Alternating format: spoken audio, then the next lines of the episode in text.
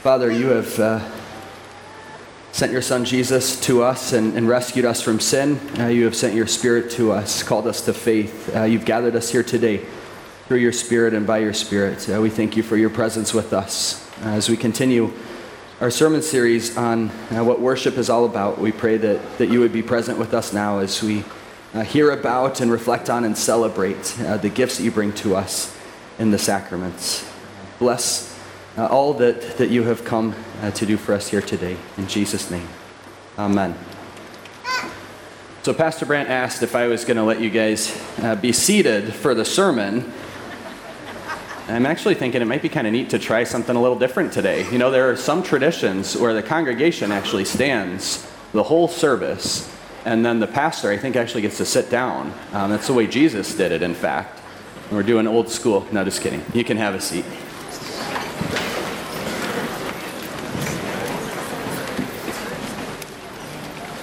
Saw a couple concerned faces there for a second.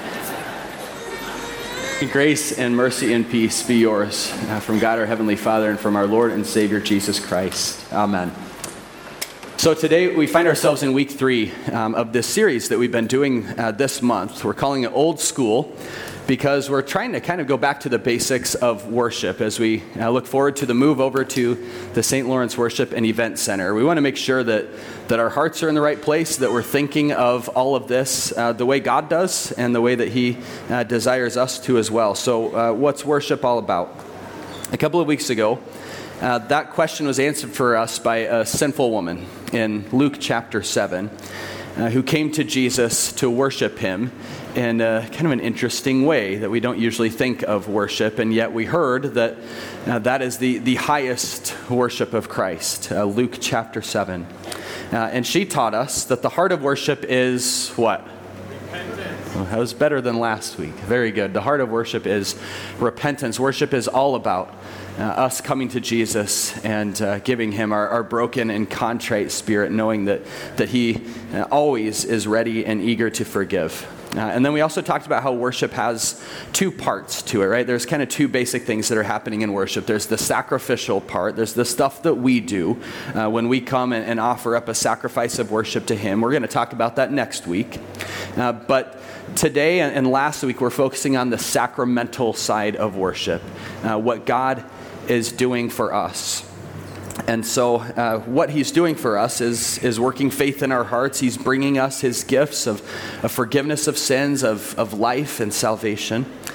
Last week, we looked at the Word of God in worship, how uh, God uses His Word, both written and proclaimed, uh, to come to us and, and to cut us and, and to comfort us and to speak life into our lives and to point us continually to Jesus.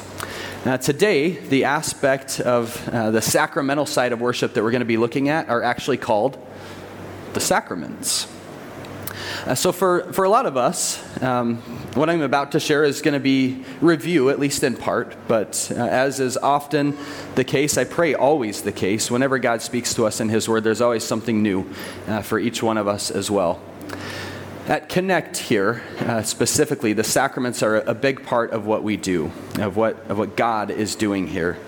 They're a huge priority for us, and that might make Connect a little bit different uh, than other places you may have worshiped in the past. So I'd like to share today uh, why the sacraments are such a big deal for us and exactly what gifts God is giving to us in worship through them. So I'd invite you, um, let's see, mine's buried here somewhere. Maybe yours is too. Get out your sermon outline, if you would, just on that insert there. And I invite you, uh, as we do every week, uh, to fill in the blanks, uh, follow along where we're at, uh, and jot down some notes. And we're just going to jump right into uh, the sacraments here. So, first of all, I have kind of three basic points today. The first one is this that the sacraments are holy mysteries. Uh, the word sacrament is actually a, a Latin translation of the Greek word mysterion, uh, the word for mystery. So, what we call sacraments are these specific, holy, mysterious gifts that God gives to us that, that we cannot fully understand. What God teaches us about these sacraments uh, gives us quite a bit to say about them. So, when our church speaks about the sacraments, we're referring to a holy mystery given to us by God that, that specifically meets three criteria. And those are, are listed for you there in your sermon outline. Uh, the first is that a sacrament is instituted by Christ, it's something that Jesus himself did and, and then told us to do. Second, a sacrament includes a particular promise of the forgiveness of sins, a promise that when we partake of that sacrament, that God is pouring out his grace and mercy on us in a special way. Third, a sacrament involves a physical element uh, where our, our spiritual God, who's beyond our senses, comes to us and interacts with us using our senses. And so, applying this definition, this recipe, uh, there, are, there are two sacraments. There are two holy mysteries through which God pours out his grace and his gifts on us in worship. And those sacraments are what? Baptism, Baptism and communion. Baptism is a, a holy washing, communion is a holy meal. In baptism, God washes us clean of our sins. He, he calls us His own. He gives us the gifts of, of faith and His Holy Spirit. In communion, Jesus feeds us with His body and blood for the forgiveness of our sins. In baptism, as we just heard, the Apostle Paul says that, that we're buried with Christ into His death so that we will share in His resurrection. In communion, uh, the Apostle Paul says that we proclaim the Lord's death until He comes. And as all of this is happening, as all of these gifts are, are being so graciously and abundantly given, it doesn't look like much to the untrained eye. It looks like plain old water being poured over the head of a little baby. It looks like people munching on a, a little uh, bread like, at least, wafer and drinking a, a little sip of wine. But as these very plain, everyday things are happening here in our worship, God is working wonders. And so it's no wonder that, that baptism and communion are, are sacraments, that they're these holy mysteries as, as God mysteriously and beautifully gives us his gifts of, of forgiveness and eternal life and, and rescue from death and hell in these incredibly ordinary looking ways. The fact that God uses these ordinary things to give us these extraordinary gifts uh, has led the church over the centuries to refer to the sacraments as means of grace. And that's our, our second point in your outline today. Now, there are two words there uh, that we should probably define. Uh, first, means of grace, kids, uh, obviously, does not mean that the sacraments are mean, as in they're not nice, right? Are you guys ever mean to your brother or sister or something like that? No, probably not, right? I'm sure you're not. Are your brothers or sisters ever mean to you? Yeah, it's kind of weird how that works, huh? But when we say the sacraments are means of grace, we're not talking about mean like that, you know, not mean like in unkind or something like that. Now, we're saying that they are, are means, as in something used to bring about something else. Uh, so we might say, you know, I got from the airport to my hotel by means of Uber. Or you might hear in the news about the House Committee on Ways and Means. Or we might say that, that something is so important that it should be accomplished by any means necessary. That God uses the sacraments as means of grace means that He uses them to give us His grace. So, what do we mean by grace? The word grace means something free something that is a complete gift. In this case, we're talking about the forgiveness of sins. We're talking about the eternal life with God that, that comes along with that forgiveness, something that, that we certainly don't deserve, something that we cannot earn at all, but that God freely, literally freely gives to us because of what Jesus has done for us through his death on the cross and his resurrection from the dead. God pours out his grace on us through the sacraments in a real and big and special way. So one might ask at this point wait, uh, are you saying that we get God's grace only through the sacraments? What do you think? No. Of course not. You know, God's grace is far bigger, is, is far greater than we can ever imagine, and He shows us and He gives us His grace daily in, in ways big and small through the beauty of His creation, through encouraging words from our brothers and sisters in Christ. When we're hurting and we need God's grace, it's right there in that very moment. When we pray each day for His forgiveness, we have it right then. So I'm not saying here that the sacraments are the only way that God gives us His grace. But what I am saying is that the sacraments are the main way that God gives us His grace. The sacraments are where God promises to give us His grace. They are His delivery vehicles, and they deliver the goods every single time. The sacraments are something that, that we can always come back to and know beyond a shadow of a doubt that something holy and mysterious is happening there.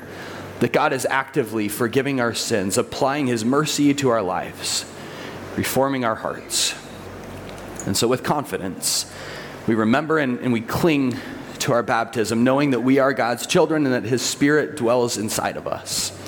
With eagerness and faith, we come forward to receive the body and blood of Jesus because we know that with those gifts, we are also being given a new start forgiveness, strength for our bodies and souls, and, and new mercies every week. A man once asked his pastor, If God is everywhere, why go to church? You know, I, in the prayer last week, I said something about, you know, how it's easy to say, oh, I can feel closer to God in the woods than in church or something like that, right? So if God's everywhere, why go to church? The pastor answered, the whole atmosphere is filled with water. But when you want to drink, you must go to a fountain or a well. Worship here with God's people, God's church, is that fountain, that well. Specifically, God's Word and the sacraments are the places where God delivers that life giving, life saving water. The Word and the sacraments are where God locates Himself and where He can be found where He actively forgives us and makes us new, where we receive God's grace in ways that we don't anywhere else. Because Jesus comes to us here in ways that He doesn't anywhere else. And that's really what it's all about in the end. The sacraments are all about Jesus. Ever since Connect began almost seven years ago, uh, the same title has appeared in our service folders when it becomes time for communion. It's there again today Christ's gifts in Holy Communion. The sacraments are His gifts to us. They are about what He is giving to us, they are about what He is doing for us. And what He is doing for us is possible because of what He has already done for us. It shouldn't surprise us that he so generously gives to us in the sacraments because he so generously gave of his very life for us on the cross.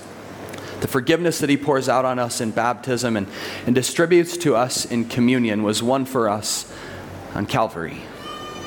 The sacraments may very well be holy mysteries. But the holiest mystery of all is that the Son of God would love us enough to give up everything to bring about our resurrection from the dead. And then he's gracious enough to come to us here again and again and again to share his mercies with us anew and, and to feed us and to heal us and to forgive us here in this place. And he does it in ways that we can taste and, and see and, and smell and, and feel and hear. Here in worship, you can know for certain that Jesus has come to you and has given you his gifts, no matter what God is is using to do that. No matter who God is using to give his gifts, no matter what the voice of the pastor sounds like or, or whose hands are giving you his life giving body and blood, it is Jesus who is speaking and giving and saving. It always has been, and it always will be, no matter what. So when you hear the pastor say at the beginning of the service, in the name of the Father and of the Son and of the Holy Spirit, remember your baptism and how you belong to Jesus, having been washed clean of your sins and joined with him in his death, so that you will join with him in his resurrection. When you come up here in, in just a little bit to take communion with your brothers and sisters and the faith gathered here, Know that your sins are gone. That you go back to your seats, you go back to your homes brand new. And when you go home this week, I'd encourage you to take that, that connect insert with the sermon outline, take that with you, turn it over. Uh, there's some, some stuff I put together for you to uh, kind of review your notes from the message today and then uh, look at those discussion questions, dive into God's Word, and, and hear more about what He has to say about the sacraments. Uh, come to Him in prayer. Spend some time uh, with those this week. And then come back again and again and again to worship, where the gifts of worship will always be yours. In Jesus' name, amen. As I said, next week uh, we'll be finishing up our sermon series with the sacrifice of worship. We've been talking a lot about uh, what God does for us in worship. Now, what is our role as we respond to Him with thankfulness and praise? Until then, may the peace of God, which transcends our understanding, guard your hearts and minds in Christ Jesus our Lord. Amen. And now, uh, before we worship the Lord with our offerings, I, I want to say a very uh, heartfelt thank you to all of you who have been so supportive these last few weeks as Emily and I have been considering this call that we have. Uh, we want to thank you for your diligent prayers. And I'd like to take a, a moment to share with you a letter uh, that I shared with Pastor Brandt a few days ago and that I've shared with uh, all of the people at, at the, uh, the services this weekend. Very dear brothers and sisters in Christ at St. Lorenz, a month ago, I was informed by Trinity Lutheran Church in Bend, Oregon, that their congregation had voted to extend a call to me to serve as senior pastor. After constant prayer and careful consideration, I've been led to accept the call to Trinity and request a peaceful release from my call here to St. Lorenz. This has been a very trying and even painful time for me and for Emily. There have been so many important factors to consider from the Connect Services exciting move to the St. Lorenz Worship and Event Center to the retirement of Pastor Brandt at the end of next year to Trinity's needs and the ministry opportunities there to more personal family considerations. I believe that from the beginning we've approached this process not inadvisedly or lightly, but reverently and deliberately. No, it has been far from an easy decision. The Holy Spirit has led us to a place of, of peace, clarity, and conviction. I'm thankful for the hours upon hours of conversation with our St. Lorenz pastoral team and many other mentors and dear friends who have helped us to wrestle with God's will in all of this. I am wholly convinced that the future of St. Lorenz and of Connect is very bright and is in very good hands. As much as it pains me not to be a part of that ministry going forward as I had always envisioned and desired, I am thrilled for what God is going to continue to do here among all of you. We will miss St. Lorenz, the Frankenmuth community, and each one of you dearly, both on our vicarage and over these last seven years. You have been our family and have embraced and supported us in ways that we never could have imagined. We are both surprised by and excited for the new ministry to which God is calling us in Bend. At the same time, there is sweet sorrow in our hearts to be leaving here. We love you all. Thank you for how you have loved us. From Hebrews 13 Now may the God of peace, who brought again from the dead our Lord Jesus, the great shepherd of the sheep, by the blood of the eternal covenant, equip you with everything good that you may do his will, working in us that which is pleasing in his sight. Through Jesus Christ, to whom be glory forever and ever. Amen. and I now deliver the letter to you, Pastor. Thank you.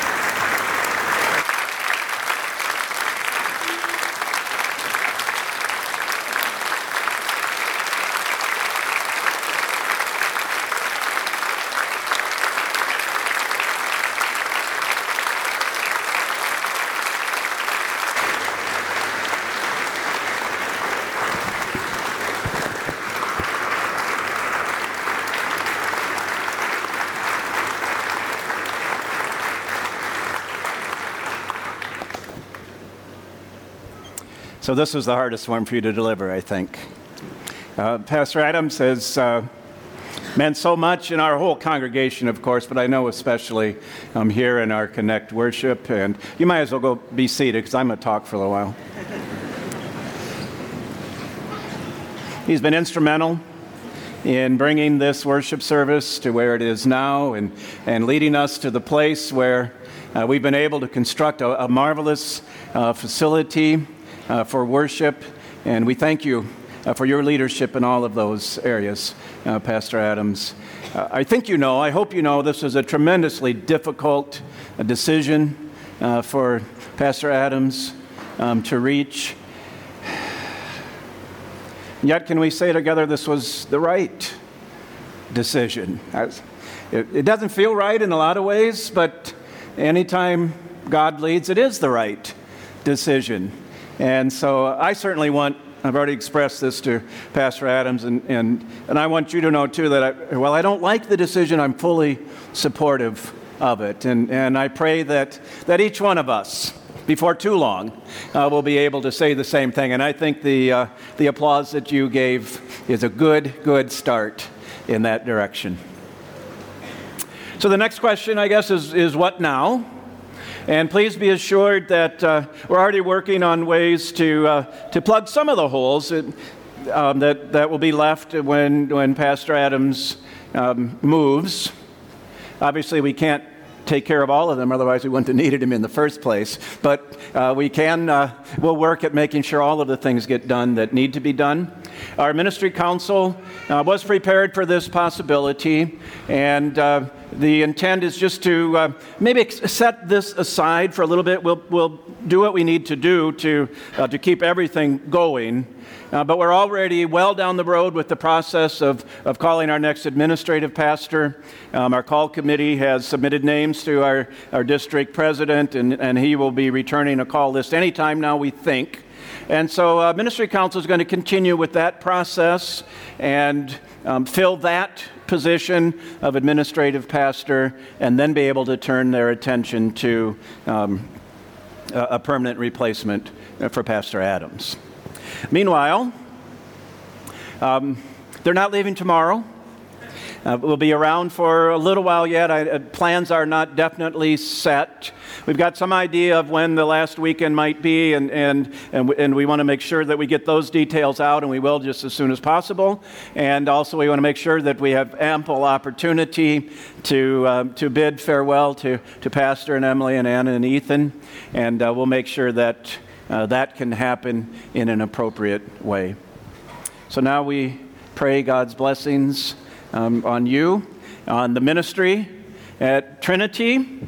We'll do that kind of half heartedly. But we pray God's blessings on the, on the ministry. There's somebody from Trinity here, so uh, we'll, yeah, we'll mob him later. Uh, but we'll, we'll continue to pray for their ministry as well, and certainly for the ministry that will continue here at, at St. Lorenz. In fact, maybe I'd like to do that right now.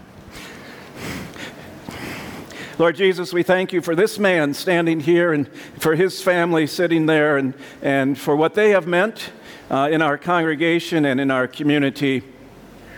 And we pray, Lord, as they have made this uh, very difficult decision, that you will bless uh, that decision, their remaining time here as, as they take care of matters, uh, ministry matters, and personal and, and family matters. We pray, Lord, your blessing on them, on Trinity, as, as they anticipate the arrival of, of their wonderful new pastor and his family, and also your blessing on the ministry uh, as it continues here. Lord, we, uh, we trust in you. We count on you. We give all thanks and praise to you. Praying in your name. Amen. Bless you.